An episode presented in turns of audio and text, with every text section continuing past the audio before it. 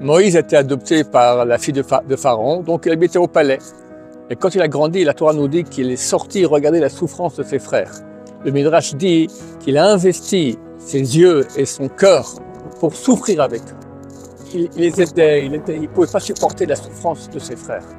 Dieu lui a dit, comme ça dit le Midrash, tu as quitté tes affaires du palais pour t'occuper de mes frères, de mes enfants.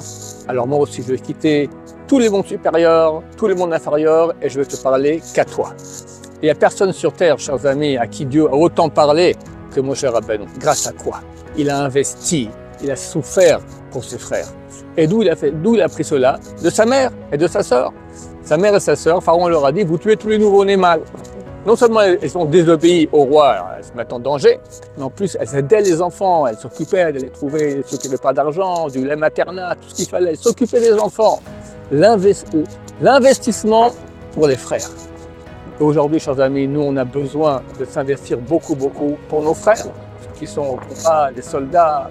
Il, y en a qui vont aider sur place, il y en a qui donnent à manger, il y en a qui donnent des habits, etc. A pas tout le monde peut aller sur place. Alors prier, être triste pour eux, supplier Hachem, étudier la Torah pour eux, faire tout ce qu'on peut faire pour que Dieu les aide.